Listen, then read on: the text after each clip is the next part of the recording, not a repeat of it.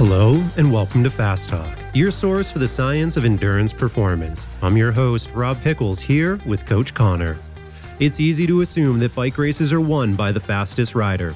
However, at both the professional and local level, the race is often won by the best poker player. It's true that you need to be a strong rider, but physiology only buys you a seat at the table. Success means playing the hand that's dealt to you, and factors like course knowledge, teamwork, hydration, and others determine how strong that hand is.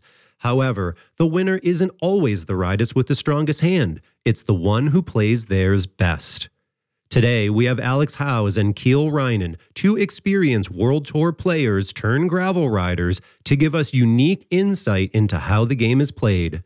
They'll share learnings and funny stories that come from a full career racing in Europe and the US. Joining Howes and Reijnen, we'll hear from coaches Iñigo San Millán of UAE Team Emirates, Janis Musins of Train to Win Coaching, and Jeff Winkler of Winkler Coaching, as well as pro cyclist Peter Vakoc. So get ready to read the table and let's make you fast. Hey, Fast Talk listeners, this is Trevor Connor. Wouldn't it be cool to decide what Rob and I are going to chat about on an upcoming show? Or how about we answer a question on polarized training you're dying to know? What about a 30 minute Zoom call with Rob or me on your favorite sports endurance topic? This is all possible when you become a Fast Talk Patreon member. We have four monthly membership levels to fit your level of support. If you enjoy Fast Talk, help us stay independent in dishing out your favorite sports science topic by becoming a Fast Talk Patreon member. You can join us at patreon.com slash Fast Talk Podcast. Well, welcome, guys. Great to have you on the show again. This should be a lot of fun. Yeah, thanks for having us back. So, we're going to talk about something that you guys know well, and this should be a lot of fun. So, we're going to talk a little bit about race strategy, but I'm going to kick it off with uh, an analogy to give us a little context to talk about race strategy. This was something that was told to me a long time ago by a very experienced rider that, that really stuck with me on how to think about race strategy. He said, training and getting strong doesn't win races. He said, bike racing is like a poker game, and strength training, all that does is buy you a seat at the table. But once you're at the table, then you got to play the game. And that is the strategy side. So, this notion that a lot of riders have that I just get really strong and then I win every race doesn't work that way. Getting really strong just puts you in the race. Now you have to figure out how to race it. I think that's a good analogy. I would argue that training just gets you better cards, right? I mean, there's definitely people who show up to the table and they got a hand like a foot, you know. Doesn't matter what what they do, they um the cards ain't going to win them nothing. But, you know, then you have people who always seem to have aces up their sleeves, and it doesn't matter how how sneaky or how well they bluff. You know, when they throw those aces down, it works out pretty well. But no, I do think it is a good analogy. Kiel, how are your hands? Do you have good hands out there? I think the the most satisfying races in my career, when I, I reflect back, are the ones where I was dealt a, a crappy hand, right, for whatever reason, uh, lack of fitness, circumstances, injury, whatever it was and still pulled out a good result. Or maybe perhaps it wasn't me individually, it was the team, right? We we punched above our weight on that given day for the the cards we were dealt. And it's compounded the the idea of like playing poker to sort of extrapolate on that. The you're doing it while you're running a marathon too. So you got you got to make good decisions and make your moves and and your bluffs and put your chips down while you're sort of you know in a compromised state of mind and that's where training again can you know make a difference. If you can you know train yourself up to a level where you can stay calm in those stressful situations and you know be a little less redlined you might make a better decision. So on that note let's talk about the cards. So sticking with this analogy what are the cards? What do you consider an ace in the hole and what what's a bad hand I would say a good sprint. yeah, yeah, yeah. Definitely an ace. I was thinking also knowing the course, right? Like knowing that that last 20k um, of the race, or maybe knowing a really key point of the the race, that sort of hometown advantage. So we see that a lot when riders race on their home turf. They they sort of are up a level, they're up a notch, and we attribute that to lots of things. But again, I think just local knowledge makes a huge difference. Staying with the analogy here, if you know what cards the other guys have. Yeah, peeking at the other hands. that helps a lot. Uh, you know, you know who has a good sprint. You know who who doesn't have a sprint. You get to begin to understand how they need to play the race. That doesn't always mean it's it's going to work out in your favor, but you can start to look for chinks in the armor there and um, kind of dream up potential scenarios where you know you could get the upper hand. Now, in regard to knowledge of other riders, is this something that you guys are just learning throughout your years in the peloton? Is it something that your team is actively kind of educating and informing you on? How do you gain that knowledge about everyone else? It comes up in team meetings, certainly, and it's talked about, you know, what, what teams are going to do what with what riders on any given day. Um, and, and a lot of riders on the team are training with other riders from other teams. So there's a little bit of inside knowledge there. But I, I will say that for me, at least, it was mostly an individual pursuit, kind of gathering that knowledge uh, over time. You're looking for really small tells. Like, you know, Alex has ridden enough miles behind me. He can tell you when I'm on the limit without, you know, just from body language. He might pick up on on signals that other riders who haven't ridden with me as much, you know, wouldn't. So just spending time in the peloton is is definitely the way to collect that knowledge. And it sounds like, though, it's something that maybe you need to have open eyes to, right? If you're just riding in the peloton next to people and you're not really paying attention, you might not gain that knowledge. But by trying to observe, you know, every mile that you're out on that road, maybe you can gather it a little bit more quickly. Yeah, absolutely. And like, say you're in a breakaway with somebody, right? And every time there's an acceleration, somebody's having like, they're always like a couple bike lengths off, trying to come back up but every time they pull through, they pull through freaking hard. You know, it's like, okay, that's a person I want to be off the front with. I don't know how to get off the front with them, but if I can get away with them, hopefully they can drag me around and then I can kick the butt at the end because they can't, don't seem to have any acceleration there. But yeah, just little tells like that. And it, it's complicated, you know, like say you're in a breakaway with eight riders. It's difficult to pay attention to eight riders, you know, in every you know, for, for every acceleration or every every corner, who's breaking more through the corners, who's you know sitting up more. It's a pretty intricate game, and the more, but the more you play it, the better you get. I mean, there's really only one good way to get a nose for racing tactics, and that's racing. You know, you have you have to be in it. I mean, you can watch it on TV, but as Kiel was saying, you need to be able to make those decisions on the fly when your heart rate's at, sitting at 180. So, how much can you bluff? Can you, with your body language, convince people that you're in a, a different place from where you're at? And how much do you want to do that? And I'll, I'll kick this off by saying, you know, I, I was always a breakaway rider. And often, what I would do in a breakaway is what I called the the 200 watts shoulder rock, which is even if I wasn't at my limit, I'd rock a little more than I normally would, just to make everybody in the the breakaway think that I'm struggling more than I actually am, so nobody's watching me. Do you guys pull things like that, try to make it look like you're not hurting when you are, or or vice versa, like I did? Try to make it sometimes look like you're hurting when you aren't.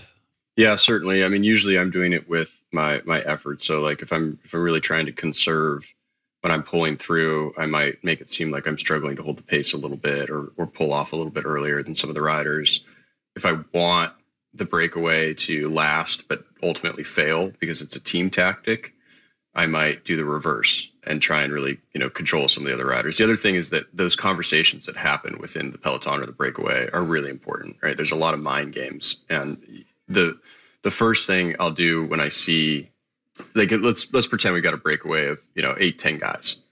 The first things I'm looking for are who's the local guy because that's who I want to follow on the descent you know, potentially anyway. Yeah. Depends on the rider, but yeah. probably he knows the descent. Yeah. And if he's any good, that's the guy to follow in the descent. And maybe in the last 20K, if he starts attacking on, you know, terrain that matters. Then I'm looking for who's under the most pressure for a win. Is there a team that's been at the, you know, this race and had no wins and we're two and a half weeks in and they're under immense pressure from their director in the team meeting? That guy is going to make bad decisions. Who's the young gun who is fresh to this, you know, race or the, you know, new team or, you know, new environment and he wants to impress. So he can be manipulated. You know, I can convince him to work when he shouldn't. Even if his director's yelling in his ear, telling him, take it easy, take it easy.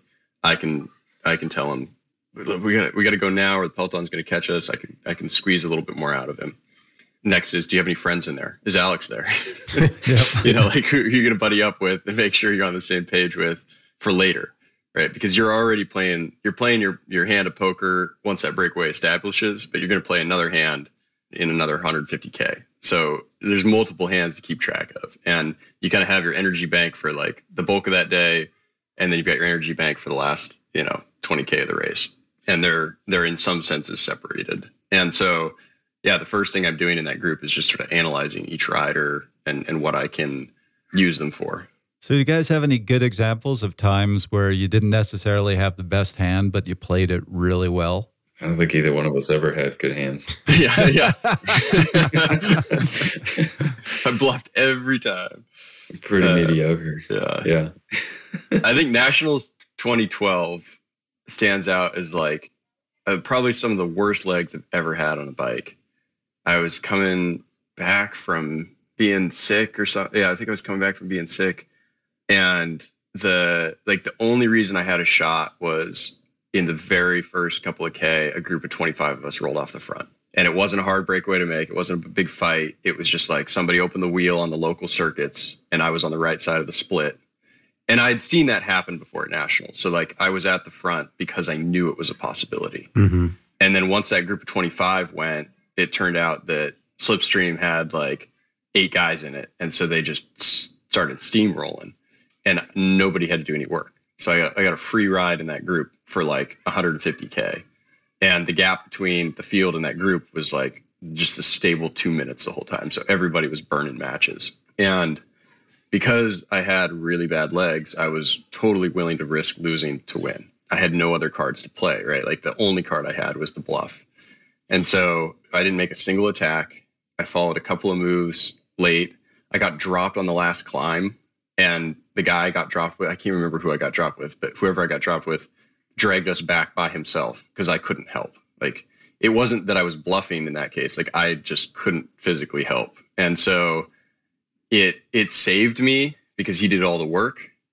And so it was, it was a good play, but again, it was a big risk. But of course, I had to I had to take the risk because like, what's the alternative, right? If you don't have the bullets to spend, then you know there's no choice.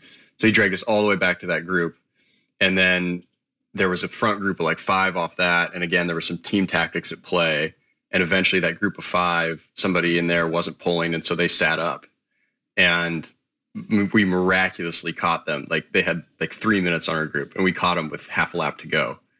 And and then I, I got third in the sprint because there was no sprinters left in there, or not many anyway. And so it was like it was such a better result than I deserved for the legs I had, but you know, tactically it played out really well.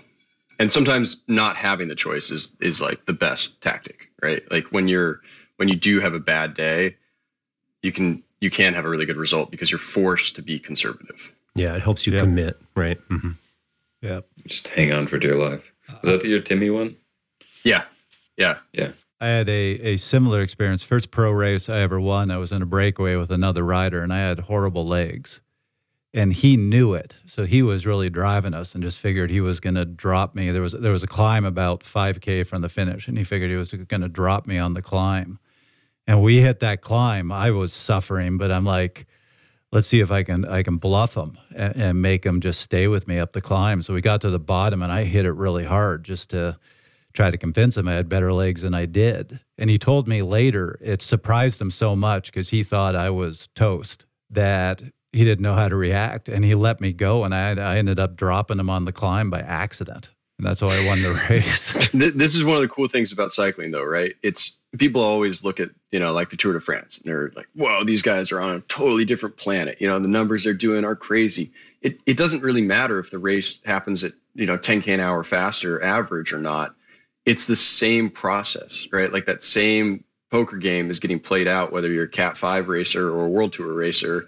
And that's part of what makes the sport sort of so intriguing for people to participate in is you get to experience that right away. Sometimes you can actually win with a bad hand.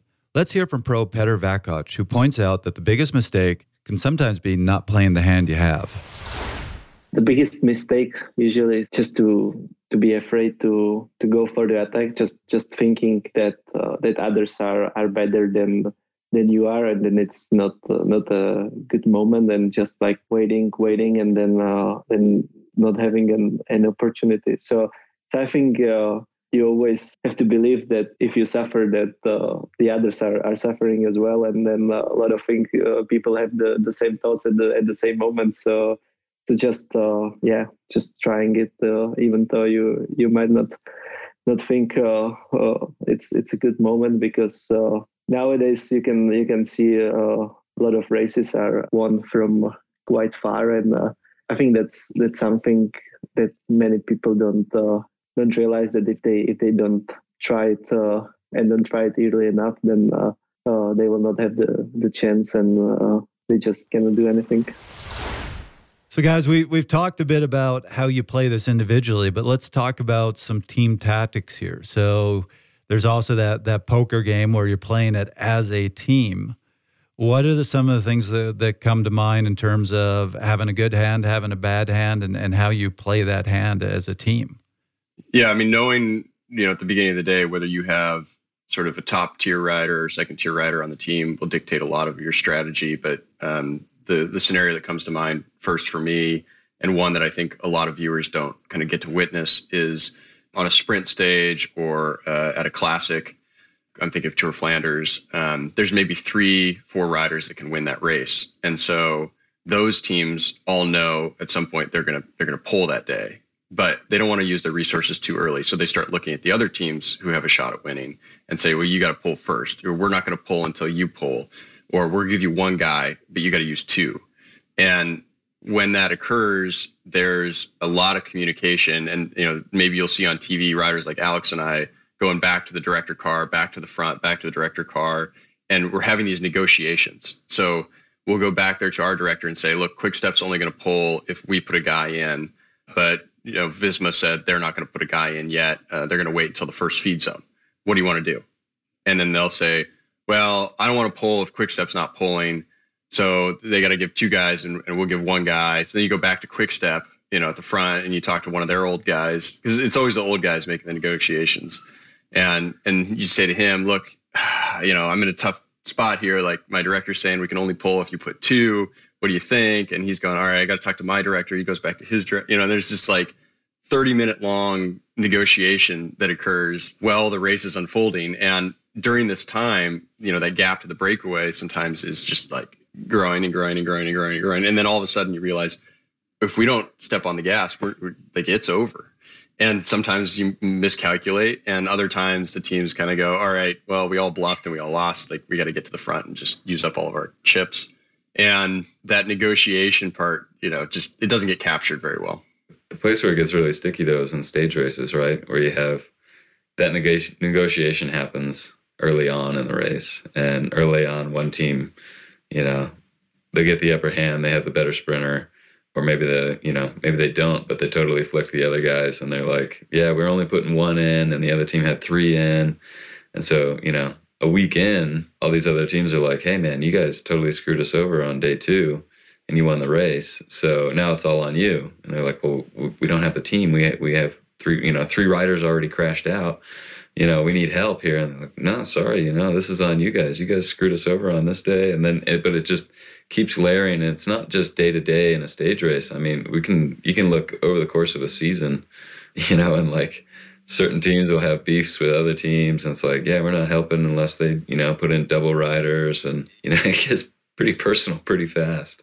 I think there's a little, there's like PTSD too, you know, like as a rider, especially in those like classics where you know like I know I'm going to be riding the front at some point. The days when yeah we we sort of like didn't play our hand and we won the race. You know you're gonna like you're gonna have to pay that back at some. There's point. retribution. Yeah. Yeah. Yeah. Yeah. Well, I think that's a really important point that you have to remember. You're usually racing the same people every weekend, whether you're pro or, or just racing locally and people remember things. And and, and I had a, a, mentor who was a really good race strategist, and he said if he showed up to a race and it wasn't his course or he was having a bad day, he would spend the day trying to help out some other guys because he he said they'll remember. And the day I'm having a really good day, they're going to say, "Hey, you helped me out. We're going to be here for you." You know, conversely. Uh, and I'm sure you guys can talk a lot about this. If you do something that really screws over other teams in a race, they're going to remember and they're going to find ways to pay you back. Yeah, you can only play that that hand so many times. Honestly, the the the goodwill aspect is is also not seen a lot and you know from from the TV cameras.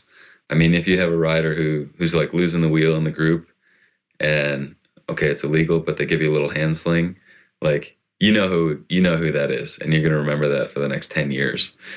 you're yeah. like, oh yeah, that, you know, that guy's never gonna leave me hanging, you know, and it it means you know might not be your best friend, but you're probably not going to chop him going into the you know into a technical downhill because you're like, all right, he'll help me get around if need be.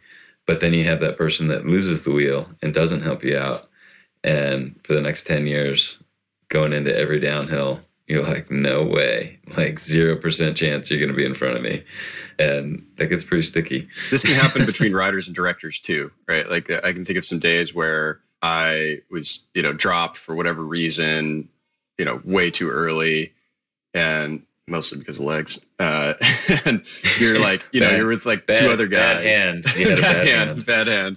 and I, I can remember one in particular you know, like Tour de Suisse stage where it was just like an uphill start. I, I think I'd crashed or something. So I was just on a rough day. And there was another EF rider with me. And that director, that second director, stayed with us because I think EF had lost a bunch of riders that race. And so he was just trying to make sure his guy made it through. And, you know, of course, if you're a director in that position, you're going to help the other guy out too. You know, like you're going to make sure he's got bottles and food and you're going to tell him information like, hey, this is the time gap. This is the, you know, like, and when we think of help, I don't mean like holding onto the car. I mean, like just the morale boost from someone telling you, hey, you've still got 10 minutes to, to time cut. Like you're looking okay. Or, you know, this is what's happening up front and this is the gap. And, you know, there's one more climb left and I'll have gels at the top of the climb kind of thing. That can be a huge boost and, and can get you through the stage. So there, again, like that's a play that that director can make. He can say, all right, I know if I take care of this, you know, Trek guy, that maybe tomorrow, if the situation is reversed, the, the Trek car is going to take care of my guy. So let's translate this to most of our listeners here who are going to be in races but don't have a team director's car behind them. They're just just in the the race. And let's say they're on a team, they they've got a rider who could potentially win. How do you play this game in that scenario? How do you negotiate with the other teams? What should you be doing? What shouldn't you be doing? Overall, how do you play the game? And I get it's very different if this is a, a crit versus some big hilly road race, but are there any general rules? If you know you got a guy who can win, probably the, the best thing you can do is make sure that no one else thinks that. so, how do you do that? Yeah. Well, I think a lot of it comes down to just highlighting the benefits to the other riders, right? Like you guys should work because if this breakaway goes away, none of us have an opportunity, right? If your team has a good sprinter as well, you know, sprints are a total mess. It could go either direction. Like there, there's there's benefit to that. Also highlighting your potential weaknesses if you need help, right? It's like, look, we're you know we're already down two riders here. Like we need help. Like we can't do this all on our own but just helping other riders around you sort of see the situation you want them to see, if that makes sense, which involves a little bit of talking, right? And I think one thing when you're trying to impart a little bit of empathy is not screaming at people in a race. Like if you if you talk to people in a calm manner, maybe even a little chipper, you know, like and just trying to to help them see what's going on that goes a long ways versus the standard, uh, you know, Cat 3 model of just like, you guys are idiots. You're going to lose. Like, what are you doing? like, hold your line. Like, yeah, I think there's a lot of screaming. There's a lot of screaming. There doesn't have to be screaming, you know? You got to talk loud enough for them to hear, but. I think also that you don't want to close the door on on possibilities, right? So like making sure those other riders see how many possibilities there are. So an example being if you have a really strong team with a guy who can win, if you go to the front straight away, show a force, start mowing back the breakaway, and you know the team's set up there, all six riders, the leader right behind them, and you look like the Tour de France leaders, you know, on stage twenty. You're leaving no room for those other riders to think like, oh, what if? you know, what if this scenario, what if that scenario? Like you've taken out 90% of the scenarios.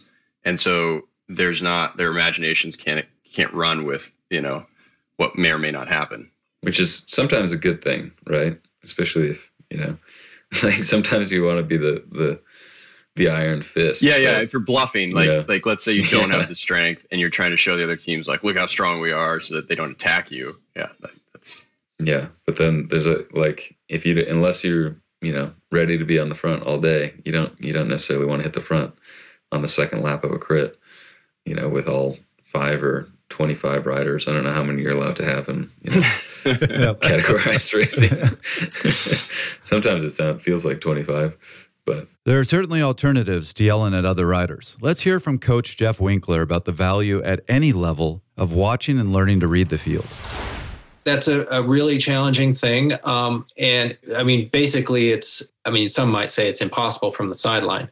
But the way that I try to do it as a coach who's not there at the moment is to force the athlete to explain what they were thinking during points in the race.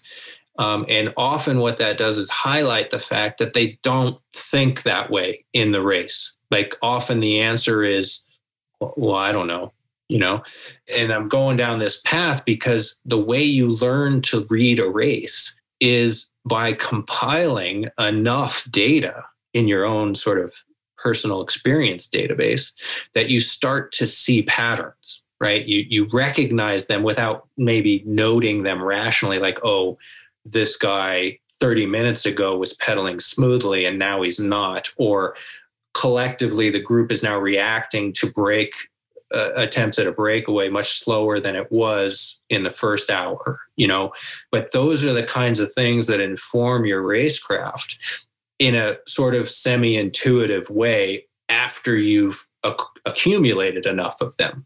But the problem is for many racers is they think that process is going to happen just by virtue of the number of starts. And that's not how it works. You actually have to be engaged through the race and seeing things that happen, what are the outcomes, and all the variations of them before it becomes semi-intuitive. If you're not mentally engaged in every single race that you do, you you aren't accumulating any experience. And so for for the most part, that's the process. Again, very hard because you you're not there at the moment uh, you know of contact when you need to say, "Hey, are you doing this? Are you doing this?" Which brings me to an interesting uh, side note is uh, I was working with a junior team of of mountain bikers when COVID hit, and we couldn't really initially ride as a group, and so I got us on to Zwift, and we started doing Zwift races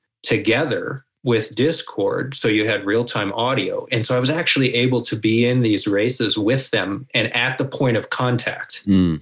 we could converse about what was happening. And it was in my mind revolutionary because there's no other way for the coach to have that kind of level of connection as it unfolds kind of thing. So they could be like hey i'm stuck in this group and these two guys aren't working. What should i do? Should i try to bridge or should i just sit in? Or you know those things you can't do that as a race director or coach on the sideline unless you're at the world tour level Hey, listeners, we have exciting news to share from HIIT Science, the leaders in high intensity interval training. Right now, HIIT Science is offering a free course for coaches called The Science and Application of Endurance Training Using AI Platforms. This course includes Smart Coach AI and HIT Science driven workout suggestions for triathlon, running, and cycling events. Visit hitscience.com and enter the free course through the pop up window.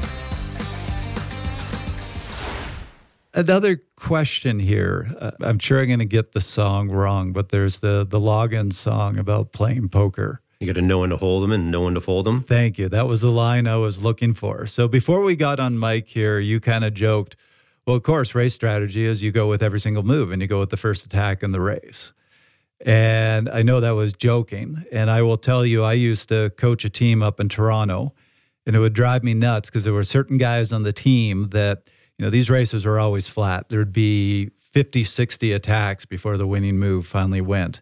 And we had guys on the team that would go with the first move, the second move, the third move. They'd go with every single move until they blew up.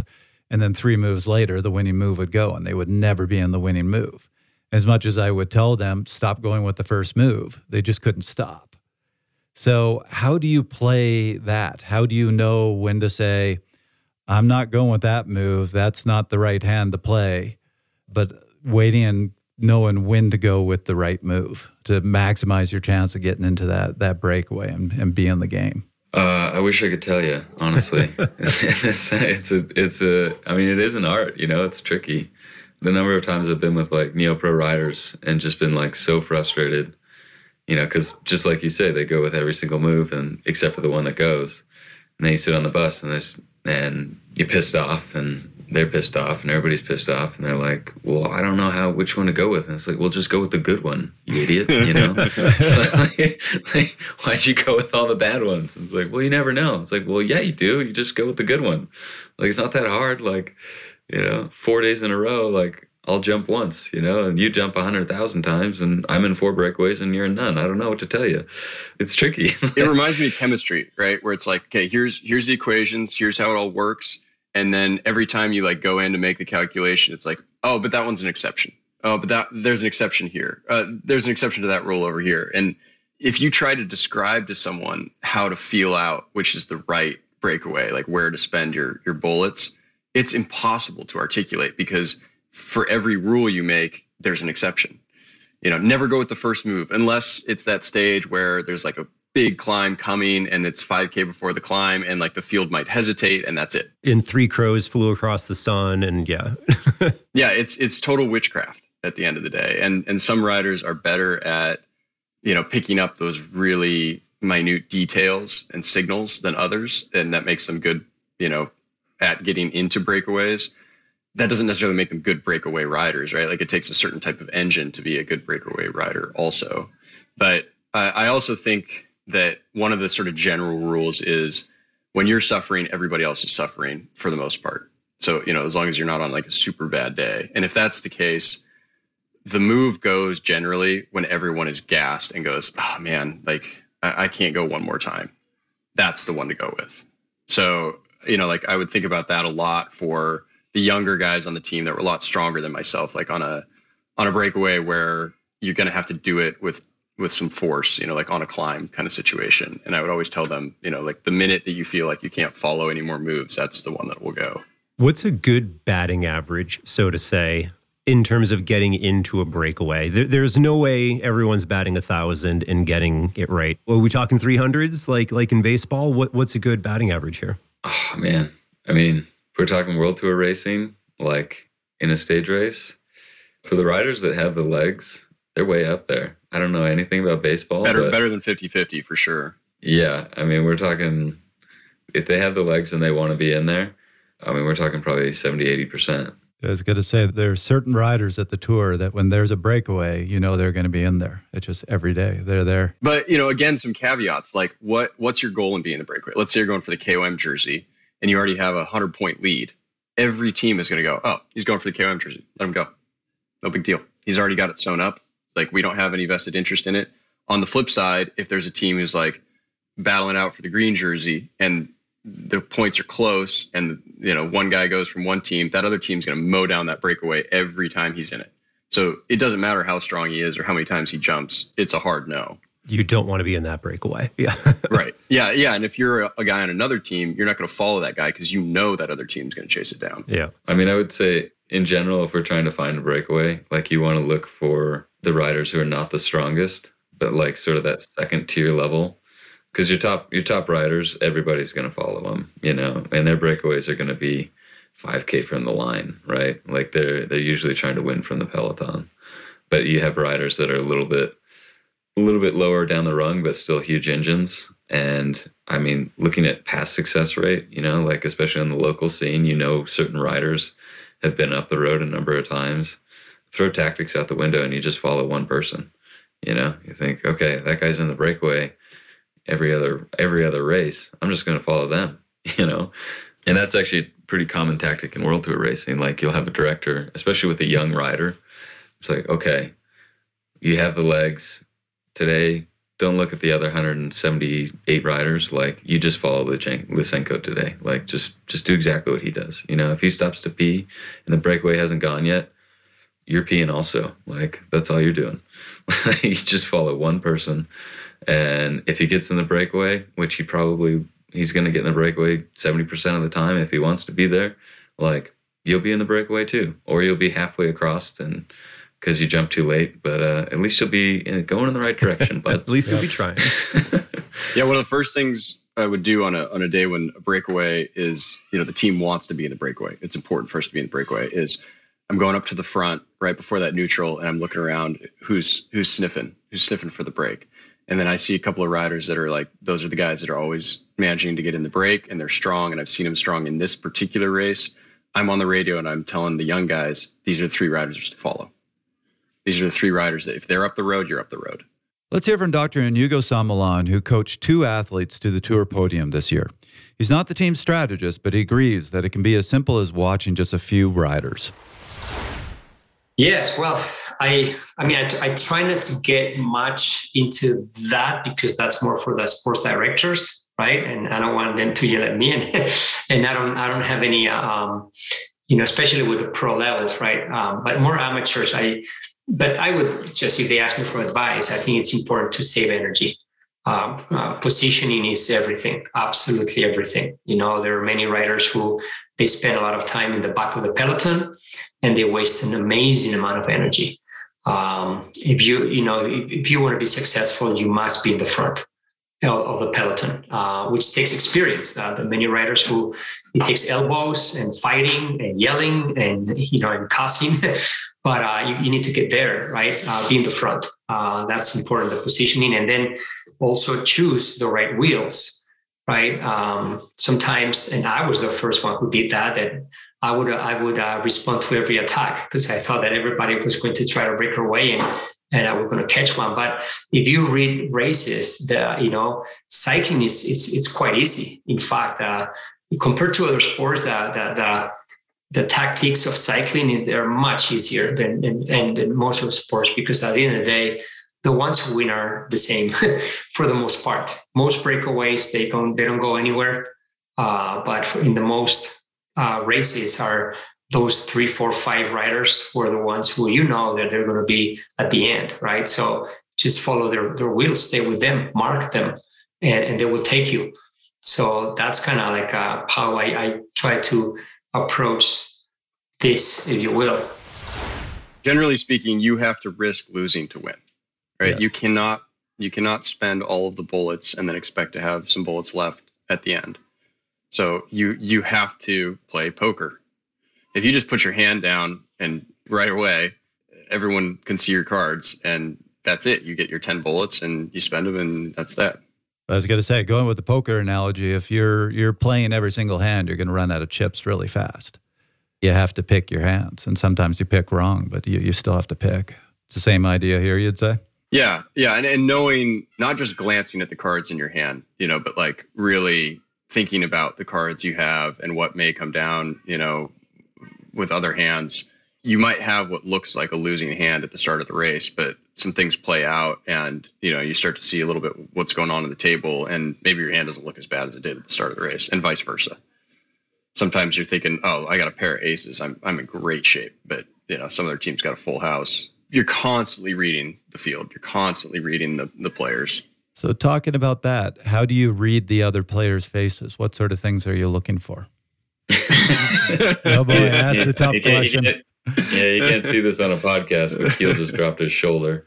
Uh, that's how you know Kiel's getting getting uh, a little ragged around the edges. Kiel has great form, looks really good on a bike, pedals really nice, but like right around like 170 something beats per minute, he starts to starts to list a little bit, drop that shoulder, and it is funny because I mean, yeah, we've been doing a bunch of these gravel races, and you have a bunch of riders around that will get pissed because Kiel doesn't want to pull anymore and I can I can look at him, and I mean his his shoulders basically touching the front axle. it's all the way down. But he still looks he still looks great. Aside from that, and everybody's like, "Why won't you pull?" And I'm like, "Look at the man. He's coming apart at the seams. he's, gonna have an aneurysm in the next three seconds. Like, leave him alone. He's old. like, he's just gonna say, yeah, but he's just gonna sprint. No, he's just sitting back there. Don't worry. He's don't worry. He's thinking about what he's done with his life. Like, Poor decisions he's made. Yeah, I mean, I don't think faces tell you a lot. I mean, faces can be manipulated, right? Yeah, they're easily manipulated. I mean, my grimace looks like a smile. yeah, yeah, yeah, yeah. Very confusing for people. Beautiful under pressure. but yeah, I mean, I think a lot of it comes down to just watching how people are driving their bikes. Um, I mean, that's what I look for a lot of times. Like how quick their reactions are. Yeah, making subtle mistakes, how quick the reactions are, especially like late in a race. You know, when when small attacks are going, you know, you might have a rider with a good acceleration, but sort of delayed reaction time, and that can be an indicator of you know, okay, they're they're fast, but they're they're under real pressure. You know, like they they see something go and they don't register it immediately, and when they do, they they sort of have that like, ah, oh, are you serious? Kind of thought process going through their head before they you know kick it into gear. Yeah, there's just a subtle lag. Yeah, and watching watching riders how they handle their bike early in a race versus later in the bike or in, later in the race, like you know how how well they're braking and maneuvering the bike. I mean, that, those are things that are difficult to mask, and you can you can really pull a lot out of that. But you do have to pay close attention. So, on that note, I have a question for you guys because this is a situation I've been in a, a, bunch of times, and I'll share a quick story, mostly just for for humor value. But uh, steamboat stage race, I was in a breakaway with a couple riders, and we had this kid that was basically just sitting on the back of us, taking no pulls and I could not tell if he was playing us or if he was just struggling. So there's a longer version of the story. I'll give you the short version. I went back to him and I thought relatively nicely, but enough to intimidate him a little bit, just said, You need to take some pulls.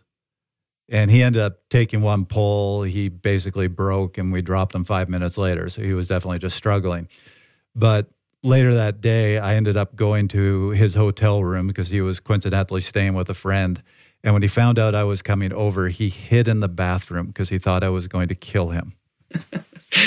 you are such an intimidating figure, Trevor Conner. Which uh, I don't remember saying it that badly, but I guess I did. But when you're in that situation, you're in a breakaway and somebody's not doing a ton of work, how do you read them? How do you tell whether they are playing you or they're just struggling? Well, I do believe the direct quote was, "You take some pulls, or I'm going to kill you." So I think that's where he got the notion from. Don't remember saying that, but it's possible. I mean, before we go there, I'll share one little story that might make you feel better. When I was 13 at the Tour of Gila, I had had an older gentleman, very strong rider, sitting on wouldn't pull because let's be honest, it didn't make a lot of sense. There's only like four of us, but I think we actually stayed away. Anyways, we got towards the end and he was just sitting on all day. And it's Tour Gila, so it's super hot. And we're going up the basically the last climb and his his poor wife or girlfriend or whatever who had been sitting on the side of the road for four hours to give him a water bottle, standing out there. She's got it right in the right spot. He's got his hand out. He hasn't had water in like two hours and I sprint up in between the two of them and spike the thing out of her hand. Oh, and I no. said, "You don't deserve water." oh, nice! I was like 13 years old, and I was like, "You don't deserve water," you know. Wow. And he was so mad at me, and he came up after, and I was like, "Prove me wrong. Prove me wrong. You know, think you don't deserve water." so, you know, like, uh, yeah, like kids can be bad too, you know. Um, so you, you don't you don't know if you were dealing with a, a young Alex Howes. You you got to be a little intimidating sometimes, right? Um. uh, you have to be thick-skinned to do the sport too. Like that that's the only way you're going to figure it out is you know through experience. And I think where it gets really interesting in the pro peloton is you're trying to read people in that situation, but there's also the language barrier. So I love the one where you're going back to someone, you're like, come on, you, you got to take a pull. Like I've seen your hand, right? Like I know you have no team leader back there who can win today. Your only shot is this breakaway. You got to help us out here and pull through. And they're like, no, no uh, parla italiano. And you're like, okay, let's switch to Spanish. And so you start talking in Spanish, and they're like, no, no, you know, and like sometimes they're faking it, and sometimes like they really only know Russian. that, that was oddly oddly enough and yeah world tour racing that is a tactic knowing which languages people speak you try and start with that one if you know, you know, a bit of whatever because like yeah, running up to people in English straight away and you know calling them a doesn't always work well. Yeah, I mean, I would agree with Kiel. You need to have you need to have a bit of thick skin, and I, maybe a PSA to the world here, like the cycling world. But like, ideally, what happens in a race stays in a race, right? Like this is our, you know, arena of sport where we're sort of allowed to pump up a little bit and act like idiots. That way, you know, when we get into rush hour traffic, we're not cutting off, you know, some old lady trying to get to the grocery store which she shouldn't be doing in rush hour traffic, but that's, you know, a different conversation. yeah, like things that happen in a race should probably stay in the race, you know, like when you get to the parking lot, okay, you can chat about it a little bit, but uh, you know, punching it, you know, kicking out people's headlights because they didn't pull through on the breakaway. It's like, come on, you know, you're you're sprinting for for third place and uh, I don't know a discount coupon to Subway. Like there's there's no reason to get that fired up about it. Yeah, I mean I can think of a couple situations where Alex and I had to play each other, and if we brought that off the bike, that doesn't make for a good friendship. And so you know uh, the the ability to to do it in the race and then let it go is is super important and especially when you're doing it as a career right it's it's a profession so be professional about it. And sometimes you know what you want for your friend isn't what your team needs. And you know the team's cutting your paycheck. So you have to play your cards and screw over your friend occasionally. So but as your friend you never forget it you know you never forget it yeah i mean how do you guys know that the other person's friendship is not founded on the long play to leverage you in the peloton i mean alex could be a mastermind Kiel and he's just nefariously like biding his time to leverage your friendship. Yeah, it's a little too, a little too late, but I think yeah. frankly, there's there's no one in the peloton with that many brain cells. I was about to say, I got the sense here that you did something to Alex 10 years ago and he's playing the long game. 20 years from now, he's getting his revenge. He's like, today's the day. Well, I mean, I, I can think of one, and I'm sure Kiel was probably thinking about this as well, but Aspen when when you made me lead that out and uh, what is it USA Pro Challenge that stung a little bit and you know I'm not I'm not I'm not gonna lie I I do I do get satisfaction when you're chewing your stem I look back and I'm like oh yeah well you know so wait what now, what is this Aspen situation what happened, what happened yeah. here what did we do we hit the gas we hit the gas on a little kicker in the final circuit yeah uh, and you initiated I, I followed yeah, you're a lemming. A but leech. the cool thing about being friends is like once it was established, we didn't have to say a word, right? Like we didn't say a word that entire stretch. We immediately went to work. We knew what we had to do. We knew we had a shot. And so we both put our heads down and did exactly what we had to do. And that that final bit where Alex was talking about leading me out, there were no shared words. It was not like, all right, you take it from the last corner uh, or else you know like there there were no it was all really subtle body language it was timing you know knowing when to pull so that you could pull off at a reasonable distance from the finish line and the other guy wasn't going to look at you it was knowing there was just enough pressure from behind i looked or look yeah definitely pressure from behind gave a glance at you and i was like oh you son of a bitch you're going to make me do this huh okay fine fine yeah i mean you can have whole conversations with no words yeah, there's there was consolation there. I mean, I got a nice second. It was good. I wore the yellow jersey. That's that race. That was cool. Yeah. And then I beat you on the last stage. So, yeah. you know, all's well that ends well. I do believe too that prior to you taking the yellow jersey that day, I told you I'm not going to go. I'm not going to defend it. So mm, it, it, was maybe it was me know. telling him you should. I don't take, think that was your decision though. Take the opportunity. It was probably me acknowledging the fact that I didn't have the legs to do it, but. yeah. Don't worry, we've done plenty of therapy. This is this is so far under small potatoes. yeah.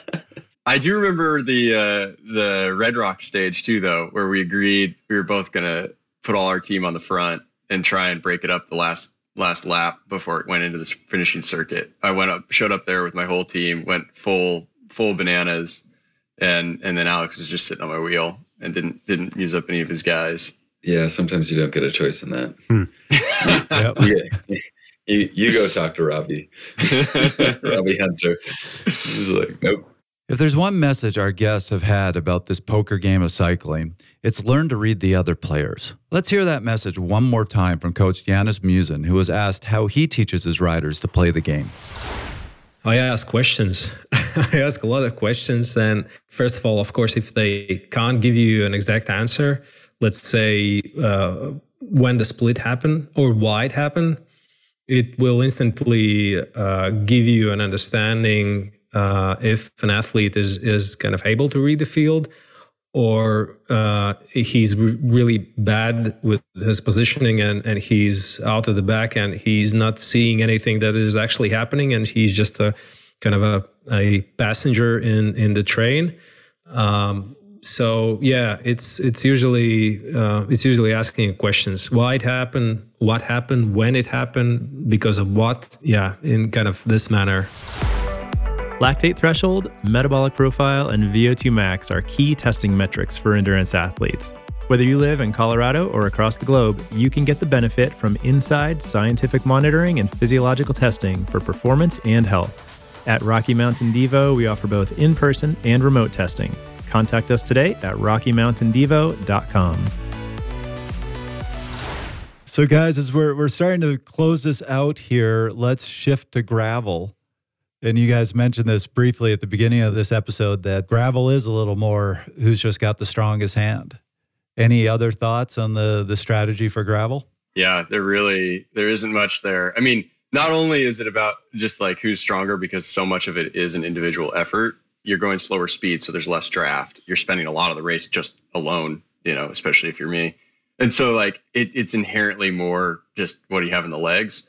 But there's also the sort of social pressures of how the race is supposed to unfold. So, unlike a road race, it's not kosher to say, I'm going to use this guy because he's younger uh, or less experienced. Or, you know, like I know there's no team tactics either, right? So, you're not reading someone and saying, well, he's got a bank on his team leader coming back and winning the sprint. So, like, I know he's not all in on this breakaway. And so, a lot of the cards you could normally play, you can't. I mean, there there are some obvious differences, right? Like bike handling does play a, a, role in some of these. Some of them are less bike handling dependent than, than I would like. Uh, I think a lot of people would like, but uh, yeah, there's definitely some where it's like, okay, you need to look around. Who's going to be good on this descent? Who can pull back a minute and a half and the technical bits? Like Russell Finsterwald, great guy, right?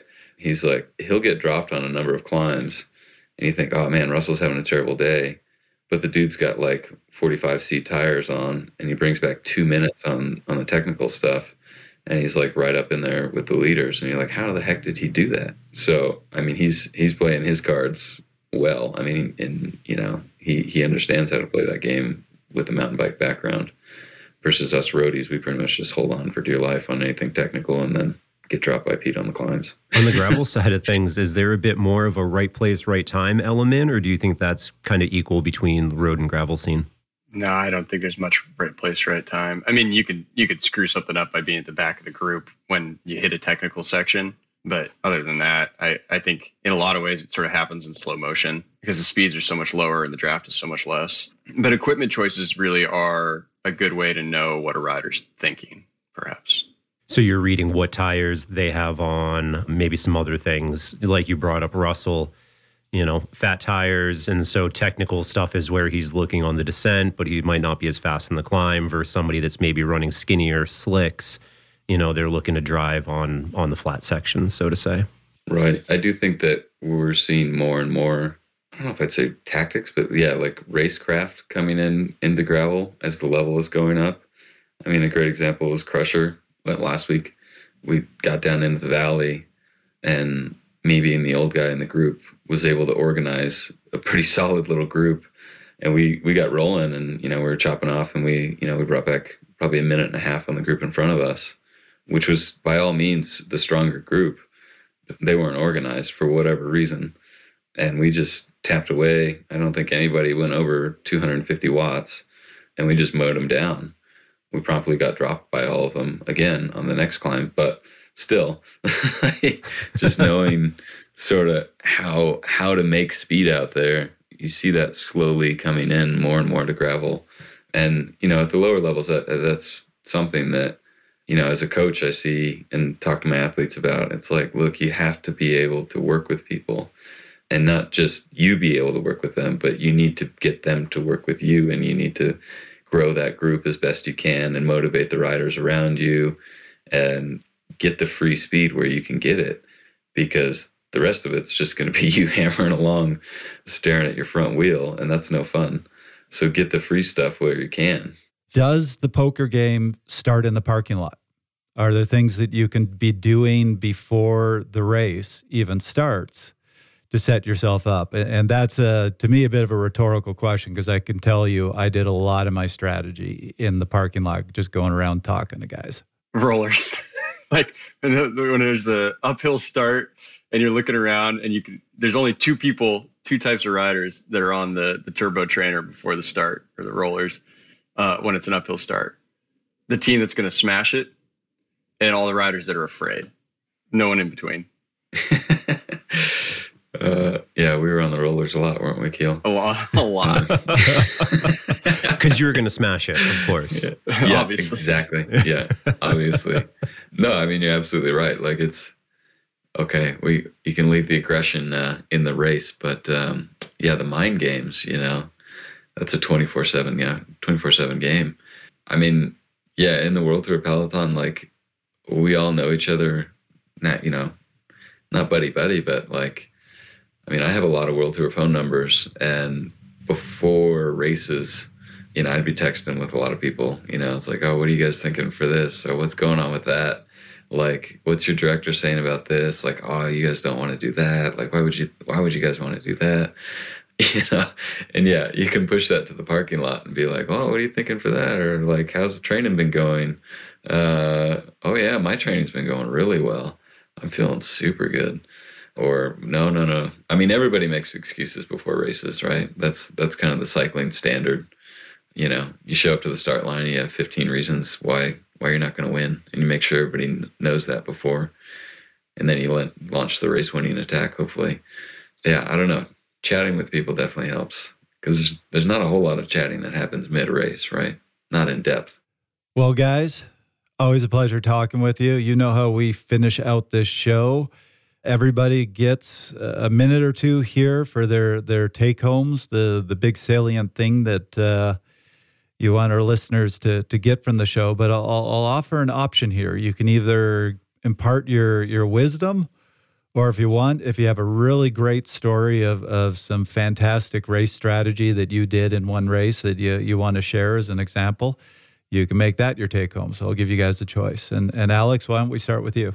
Cycling is there's so many layers to it, right? Um, tactically, there's you know there's the individual layer, there's the team layer, there's the day by day, there's the you know season long game, and just the more you can be involved in those different layers, and the, you know the more time you can spend racing, like playing the game, making mistakes, hopefully having some successes, watching races, talking to people about how things played out. The more you can understand about all of it, the quicker and better you'll learn.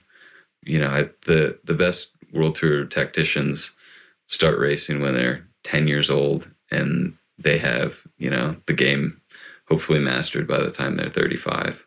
It's not something you learn overnight. So it really just takes a ton of ton of time in the fire to figure it out. So get at it. Kiel? I think just that reminder of uh, you have to be willing to risk losing to win. And so that means that, you know, those days where you don't have the best legs, those days can be some of your best results because you have no choice but to risk losing. And being able to apply what you learn from those days to the days where you have good legs is is maybe one of the most, you know, valuable things you can do. For me, Trevor, it's that being successful in racing, meaning a good finishing position, it takes active thought right?